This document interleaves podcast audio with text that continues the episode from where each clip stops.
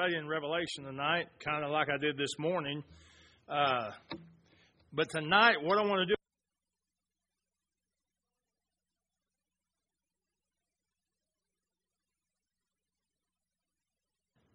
You have those times to where you're like, you know what, I got I got nothing else left to give. I'm I'm done. You ever felt that way? Or is it just preachers that get that way? Uh, some preachers don't admit it. They got too much pride to admit that. But the fact is, we all get that way from time to time.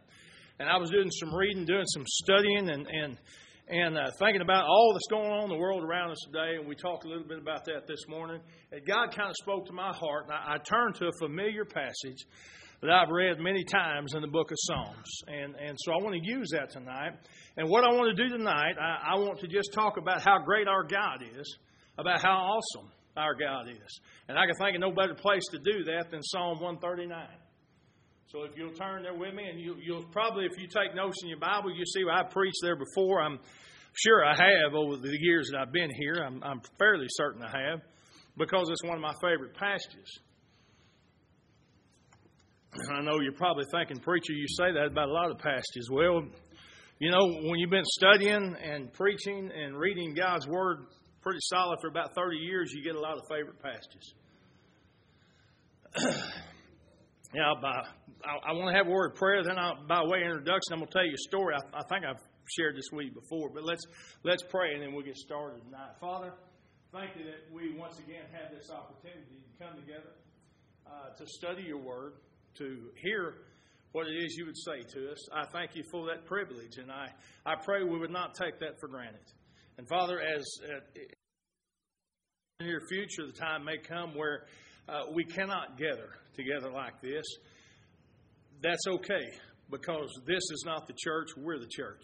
And we realize that wherever two or more of us are gathered together, you're there with us. So, Father, I, I pray that while we still have this privilege and the freedom to do so, that we would uh, be grateful for it and we would take advantage of it. I pray that we will uh, have a hunger for your word. Show us tonight, Father, that no matter what happens in this world, around this globe, that does not change the fact of who you are. That does not change the fact that nothing takes you by surprise. Father, we love you. We thank you again for this time. In Christ's name, amen. I used to tell a story uh, about a book. It was written back in the 90s. It was written by Robert Wells, and it was a book entitled Is a Blue Whale the Biggest Thing There Is? And it is a children's book. I like children's books. Do you like children's books? Some of them are pretty informative.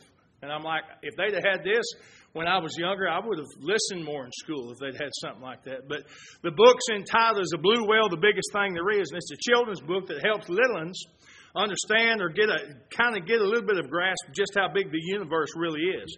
And it says something like this. It says the largest animal on earth is a blue whale. Just the flippers on its tail is bigger than most animals on earth. But a blue whale isn't anywhere near as big as a mountain.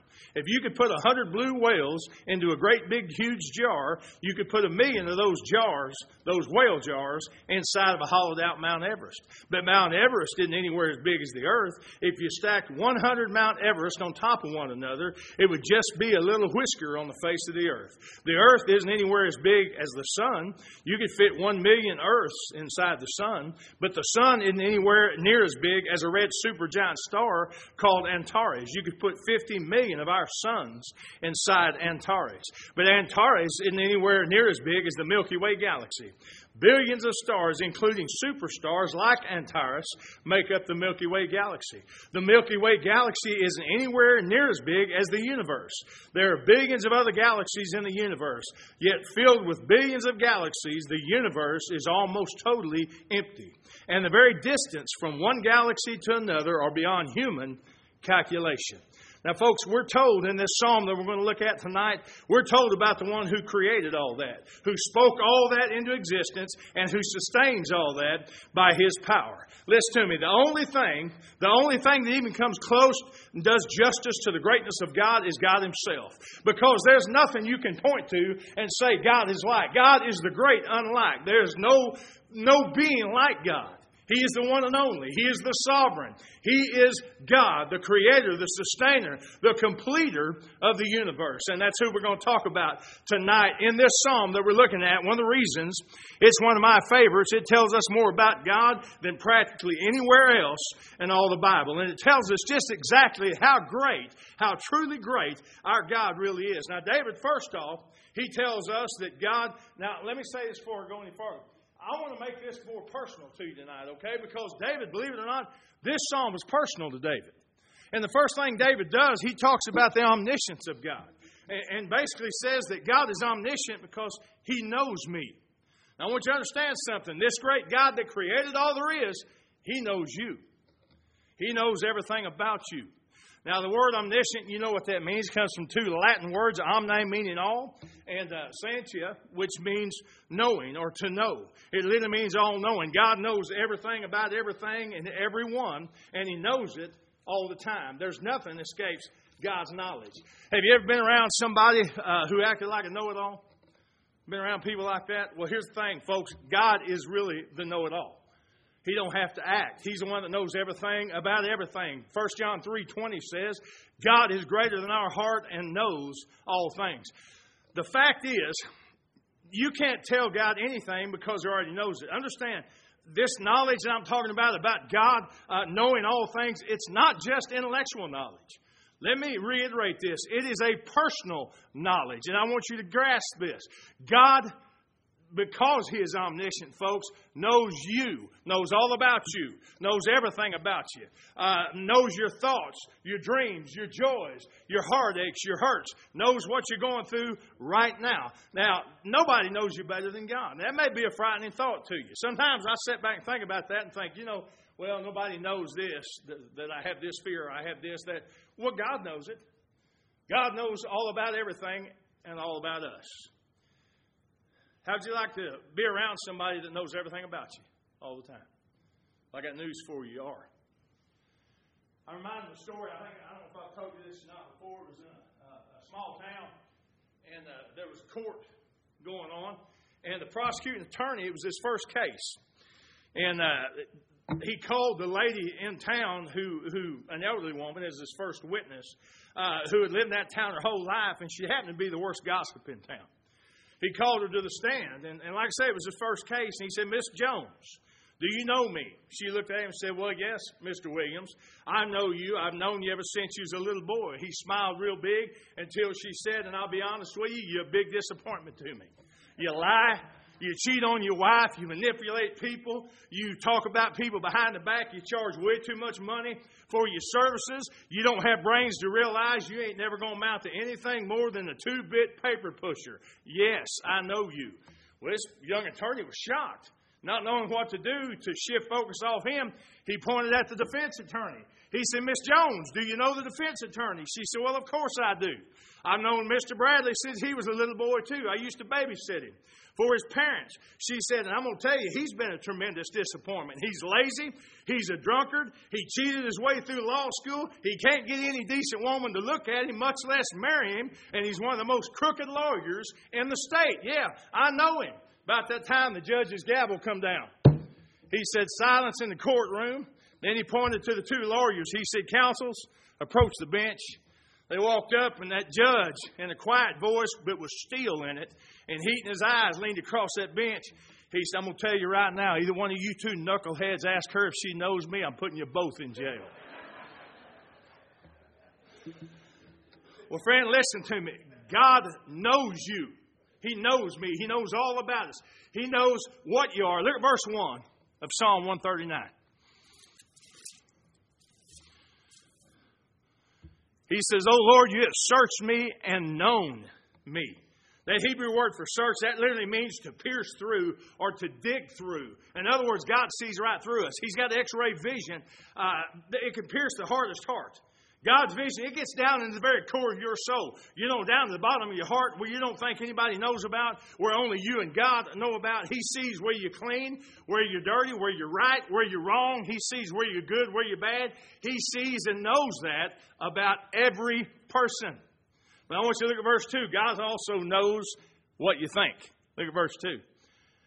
says, You know, when I sit down and when I rise up, you understand my thought from afar. God sees our thoughts, they're flashing uh, before God like on a movie screen, I guess you say. God sees it in living color. God can read your mind just as easy as you and I might read the, the news or read a book. And I want you to listen to what David said. He said, God not, not only knows what you're thinking right now, but He knows what you're about to think before you ever think it, before it ever comes into your mind this very second, folks, I want you to get this in, in, your, in your head, down in your heart. This very second, your thoughts are being broadcast in high definition to God. Has it ever occurred to you that you can tell God a secret, but you can't keep a secret from God? Because He already knows it. But look at verse 3 God also knows where you go. Now I'm reading out of the, out of the NASB. It says, You scrutinize my path and my lying down and are intimately acquainted with all my ways. Let me read this to you out of the Living Bible. It says, You see me when I travel and when I rest at home. You know everything that I do. So listen to me, friend. Whether you lie down, get up, sit, stand, walk, traveling, God sees you, God knows you. And you know, unlike a fictitious Santa Claus, God really does see you when you're sleeping and knows when you're awake. God knows every place you go. God knows everything you do, every step you take. God knows the what, the when, the where, and the how of everything you do at any given moment. Let me give you another verse Proverbs 15 and verse 3. It says, The Lord's watching everywhere, keeping his eye on both the evil and the good. Don't ever think that God ever takes his eyes off of you. He doesn't. God's constantly watching. The Bible talks about the eyes of God searching to and fro in the land, looking for a righteous man. The Bible says that God always knows, God always sees. My granny used to say, my great grandmother raised me, uh, she used to use that old saying, God sits high and looks low.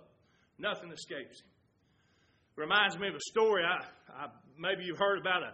There was a country church having a big church picnic, and at the front of the serving line there was a big basket of red delicious apples. Somebody put a sign on it that said, "Take only one, please. God's watching." Well, at the end of the serving line, there was a big basket of chocolate chip cookies, and one little boy wrote his own sign and put on the cookies. Said, Take all these you want. God's busy watching apples. well, the truth is, folks, God's busy watching everyone and everything at all times.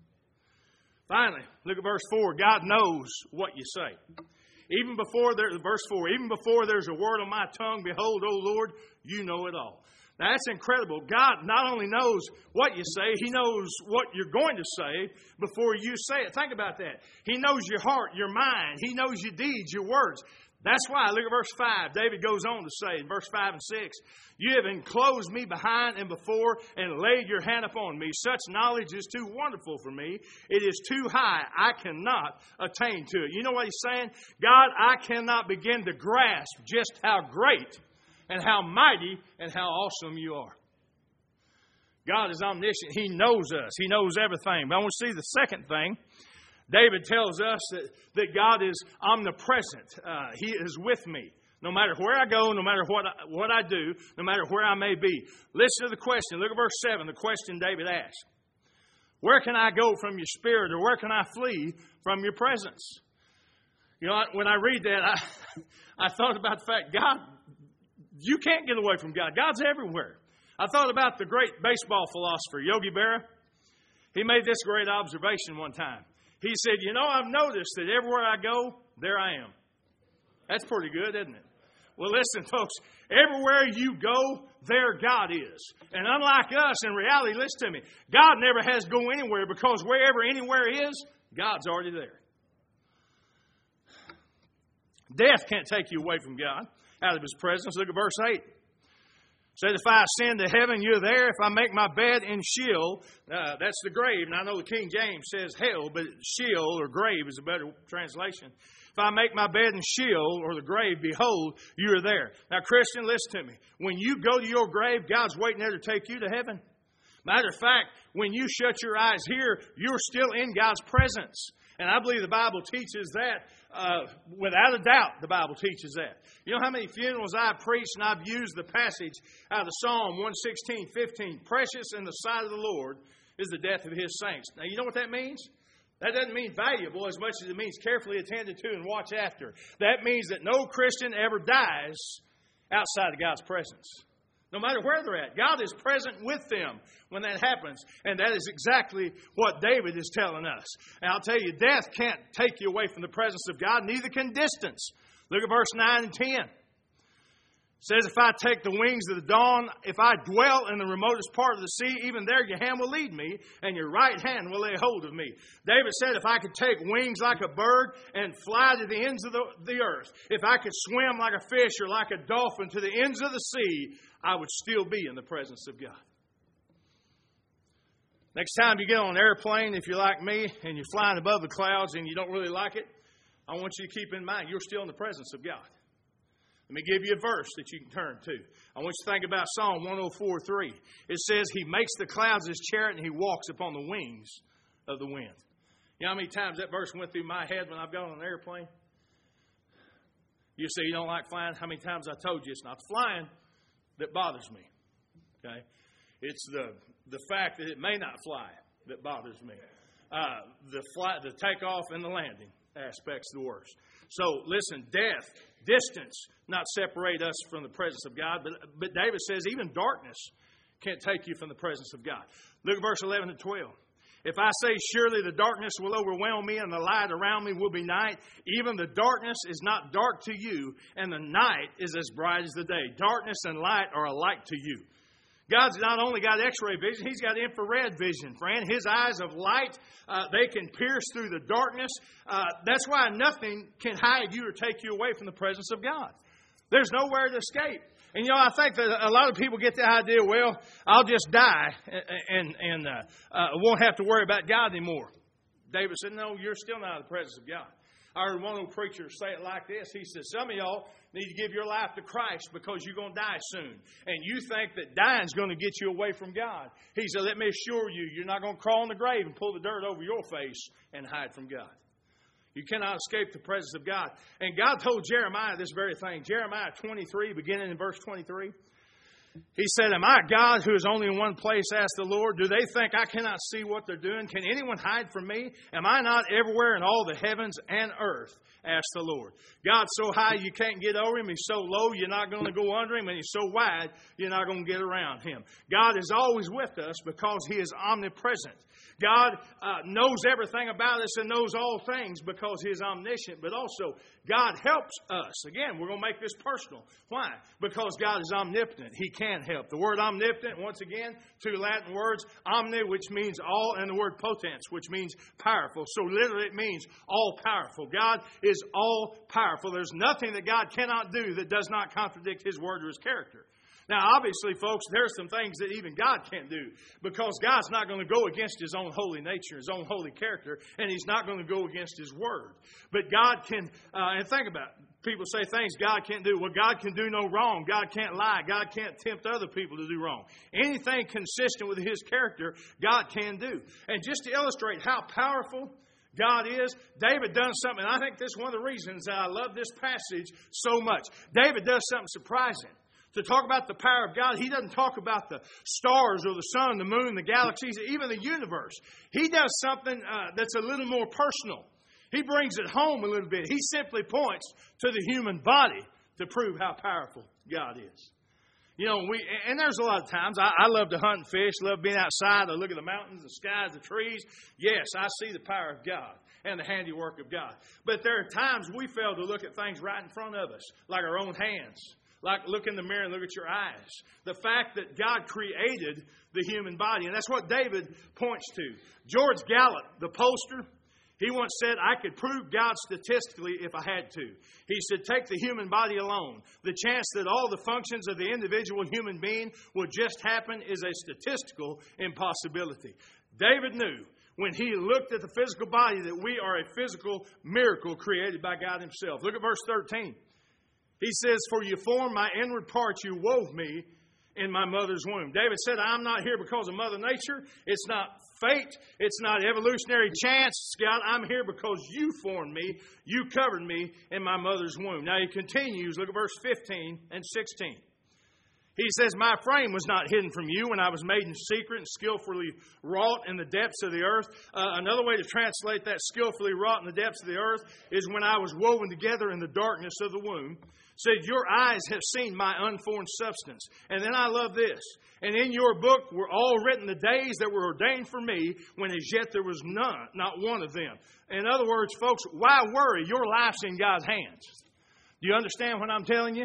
Every day that you live, God knew you was going to live that day. God ordained for you to live that day. When you put those verses together we just read, the point that's being made is the human body is not an accident that's thrown together. It's a miracle that was put together by God. That's why, look at verse 14. David exclaims, I will give thanks to you, for I am fearfully, wonderfully made. Wonderfully your works, and my soul knows it very well. David said, just look at the human body. And anyone can, should be able to look at the human body and know that an all powerful, almighty, all knowing God created it. Now, in case you doubt that, let me read you something from science, the world of science. Uh, Professor uh, Michael Behe he wrote a book several years ago. The first uh, publishing was in 96, the second one was in 2006. A fascinating book. It's called Darwin's Black Box. Now, uh, Professor Behe, he was the uh, biochemistry professor at Lehigh University. And the book actually is a biochemical challenge to evolution. Now, I want you to listen. He shows that just the tiny human cell alone illustrates the unbelievable complexity and wonder of the human body. And he, it can only be explained by the fact that there was a powerful creator that designed this. I want you to listen to what he says concerning the human cell. He said, shortly after 1950, science advanced to the point where it could determine the shapes and properties of a few of the molecules that make up living organisms. Slowly, painstakingly, the structures of more and more biological molecules were elucidated, and the way they work inferred from countless experiments. The cumulative results show with piercing clarity that life is based on machines. He's talking about the machine of the human body.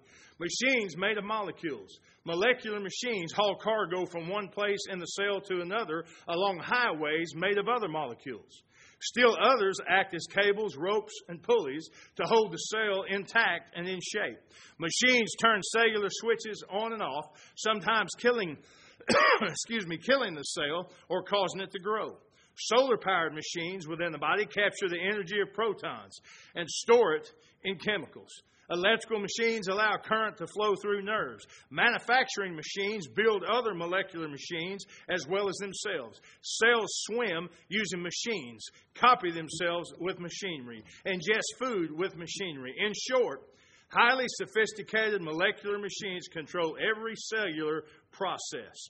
Thus, the details of life and the human body are finely calibrated, and the machinery of life enormously complex.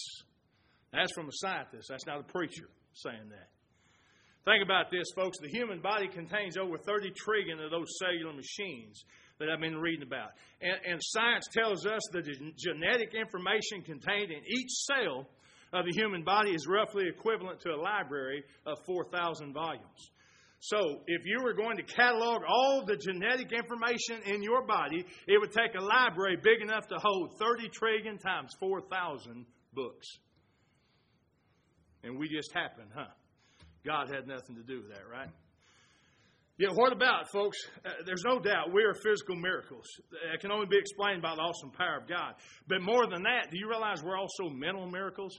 Now, I didn't say mental midgets. I realize some of us, we, we, we uh, everybody has the same capacity, but some of us just hadn't plugged into our full capacity. But when I say mental miracles, folks, I want you to listen to what David says in verse 17 and 18. Says, How precious also are your thoughts to me, O God. How vast is the sum of them. If I should count them, they would outnumber the sand. When I awake, I am still with you. Again, I want to tell you, we are always on God's mind. We're always in God's sight. Don't let that word thought pass by. Think about this. Think about the miracles of your mind. Do you realize the information uh, content of the human brain alone is staggering? Scientists tells us that if you took the information in your brain and you wrote it out in English, it would fill 20 million volumes. In other words, every one of us have the equivalent of 20 million books inside our brain. That may be comic books, but we have 20 million books inside our brain. I thought that was amazing. Do you realize uh, also science tells us there's enough atomic power in one human body to destroy the city of New York? In order to build an electronic computer that will do all the human mind can do, and this was from several years ago, they said it would take a building a city block wide, a city block deep, and 22 stories high just to house the computer.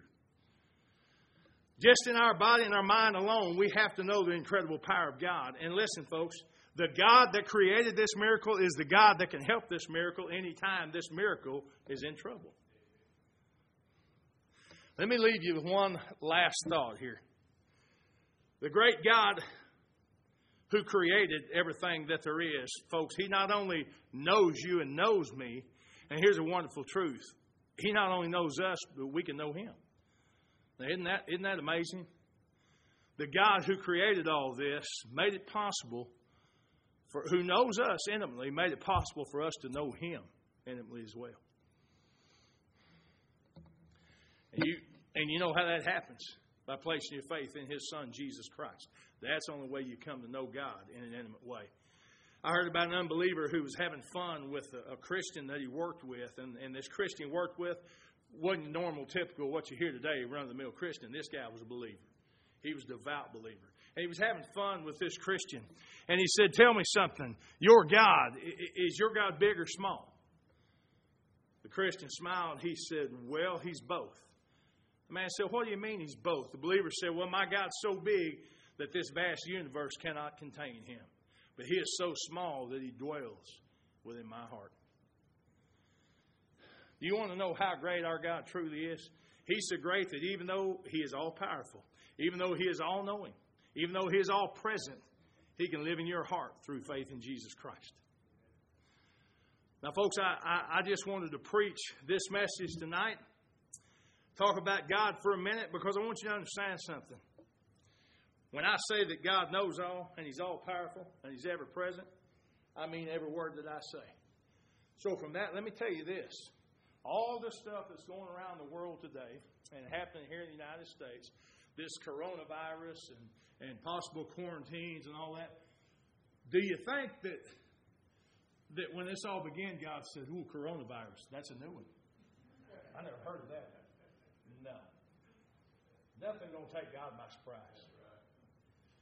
Now, I believe that, that through all this that's going on, I think that God needs His children to be reminded that He's God. That it doesn't just deal with coronavirus, but it deals with nations. His sovereignty deals with countries, with governments. The Bible says He brings them up and He brings them down. He moves them like chess pieces on a chessboard. So, with all this going on, folks, don't get distracted with the fact of the God that we serve and the God that we know. The one God, the living God, the sovereign God. And I want you to keep these things in mind. God is sovereign. He created us. That means He knows all about us. He redeemed us. Even though we didn't deserve it, He redeemed us to Himself. Now, I'm talking to Christians here. He sustains us, even, folks, when we forget Him, even when we uh, begin to panic and we, we think that we have to do something to sustain ourselves, God still sustains us. And then the final thing, I want you to remember this He loves us with an everlasting love. That will never, ever change. Now, I've had people ask, What are we going to do about this? What are we going to do about this? What are we going Folks, I'm going to tell you what I told you this morning. I'm not going to be concerned with tomorrow till tomorrow comes. And actually, I'm not going to be concerned with it anyway because God's got it under control. All right, we're going to take precautions. We're going to use some common sense, like old, uh, uh, who was Vance Havner, the old mountain preacher, told a bunch of young preacher boys. He said, "Boys, have some common sense. Use your head. A woodpecker does." That's what we're going to do. We're going to have some common sense in it, but we're not going to fail to realize that God is still in control. Doesn't matter what happens. And it doesn't matter what other countries or governments might think or say. That, that don't change. You know what? I get so I get so tickled at people the way they talk about you know, doing things, the movers, motivators, and shakers of this world. And they talk about power and they talk about shifting of power and, and shifting of finances and this and that. Nothing shifts unless God says so. Nothing. Now, Christian, we need to keep that in mind. Now, we're going to dismiss in a minute, and then we're going to have a time of prayer. The president had asked that, that throughout the nation, this be a national day of prayer uh, uh concerning the coronavirus. Uh, we're going to pray concerning our nation. Uh, I may not be necessarily in line with the, uh, you know, I got a deal from the Baptist Convention about this is how you need to pray. No, I don't think you need to tell me how I need to pray. I'll, I'll pray the way I feel God leading me to pray. And that's what we're going to do in just a few minutes. Now, I want to encourage you that you pray. You know, I'm often amazed.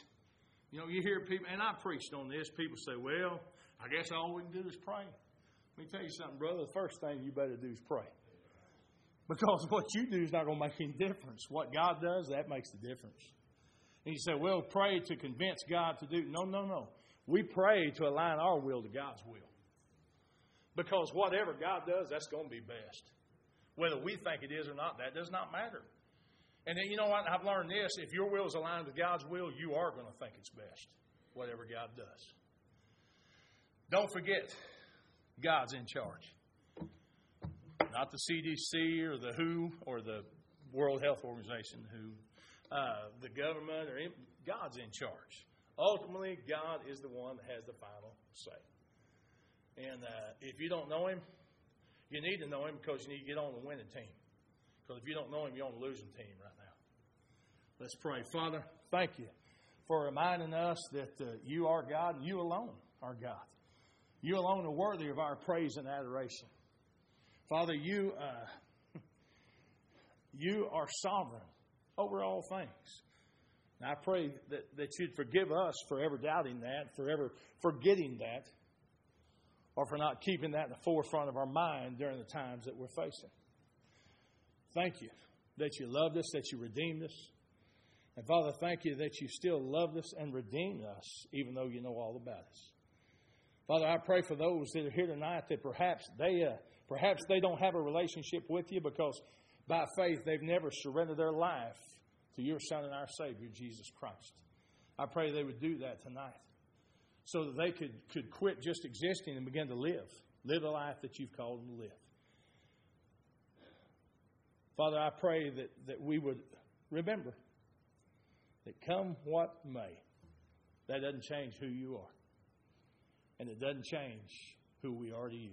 In Christ's name, amen. Would you stand, please?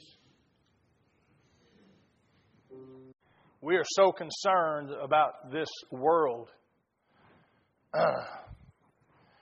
and, you know, uh, all the bad things going on in the world. And, and the world don't know Jesus Christ. We do. And we want to try to blame things on other people. Come on, folks, let's get real about it. The Bible makes it clear judgment begins at the house of God. As church folks, as God's children, we need to repent. The Bible makes it very clear when God's people will repent, humble themselves before Him and seek His face. God says, I'll hear. I'll hear. We need to do that. That's number one. Then we need to stand in the gap for those who are attempting and, and, and doing the best to lead our country, and especially through time like this. Our president, uh, those that uh, that lead in the in the, the federal, the international, federal, state, local government. You know, there may be a lot of things coming in the near future. They're going to need wisdom to handle, and pray they'd have God's wisdom, not man's wisdom. And then the third thing, pray that that what's going on with this virus mitigated. But pray that through it, the gospel would go forth. People would see their need for a Savior and would understand how fragile life truly is. Those are just some things that have been on my heart. I would ask you just to bring those before God's throne for just a few moments, and then I'll close this out. So let's bow our heads and we'll have a time of prayer. Before we acknowledging again that you're God that you alone are worthy of our praise and adoration.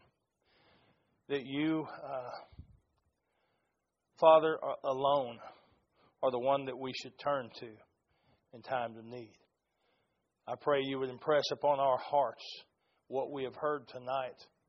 We would be reminded of, of you, of, of your, your greatness, of your power and your majesty. And Father, I want to ask forgiveness. First of all, for the church here in America. God, for the, the attitude that we have had for so many years. How we have forgot you. How we have dumbed down our lives uh, for the world so we would not offend people with the gospel. I pray you'd forgive us. Forgive us for, God, being more concerned about what we can accomplish instead of relying on you and what you alone can accomplish. Forgive us for living lives that's no different than the world around us. Forgive us for not sharing the gospel with those who are lost and on their way to hell. Forgive us for our arrogance. God, for our stubbornness and our hard heartedness. I pray as your people in America, we begin to understand that if we are not willing to repent, how can we expect a lost world to receive the gospel? And Father, if we're not willing to uh, to live as your children, then why would you, we expect you to continue to bless us as your children? And Father, you have, and you have for many years because you're a long suffering and because you are a gracious and a merciful God. And Father, we also understand that that time is fast and rapidly approaching. As your word says, where your spirit will not always strive with man. So, God, forgive us. Forgive us and set us right first. And then, Father, I pray for those who are, are leading our nation, those who serve this country in that capacity, that, that they would have the wisdom they need for our president, for those in his cabinet, for those that uh, are working uh, on this coronavirus pandemic.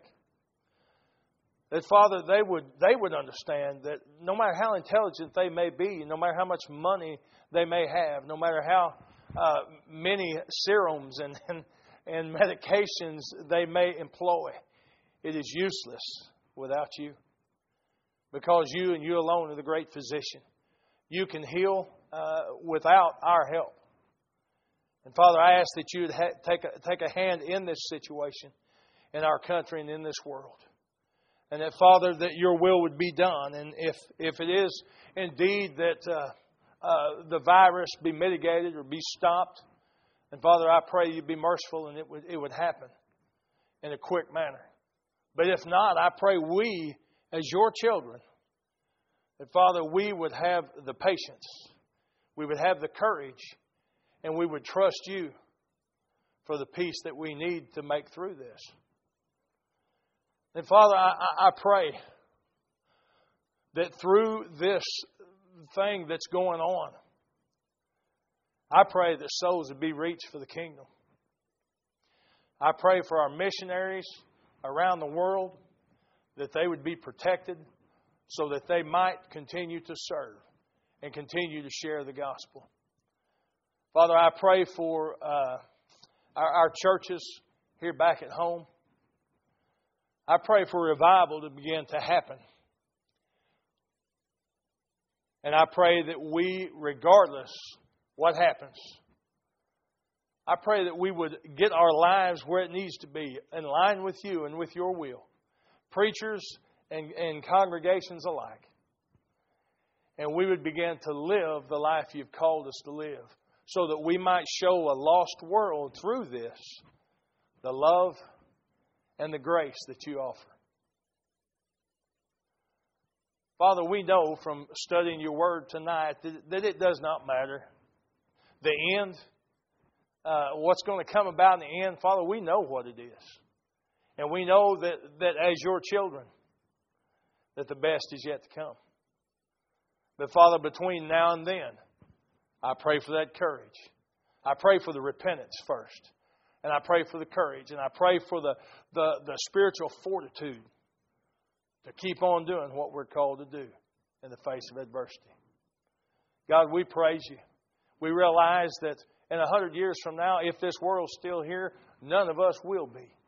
But I pray that each one of us knows beyond any doubt that in a hundred years from now, we'll still be in your presence. We praise you, Father, in Christ's name. Amen. And you're dismissed. God bless you.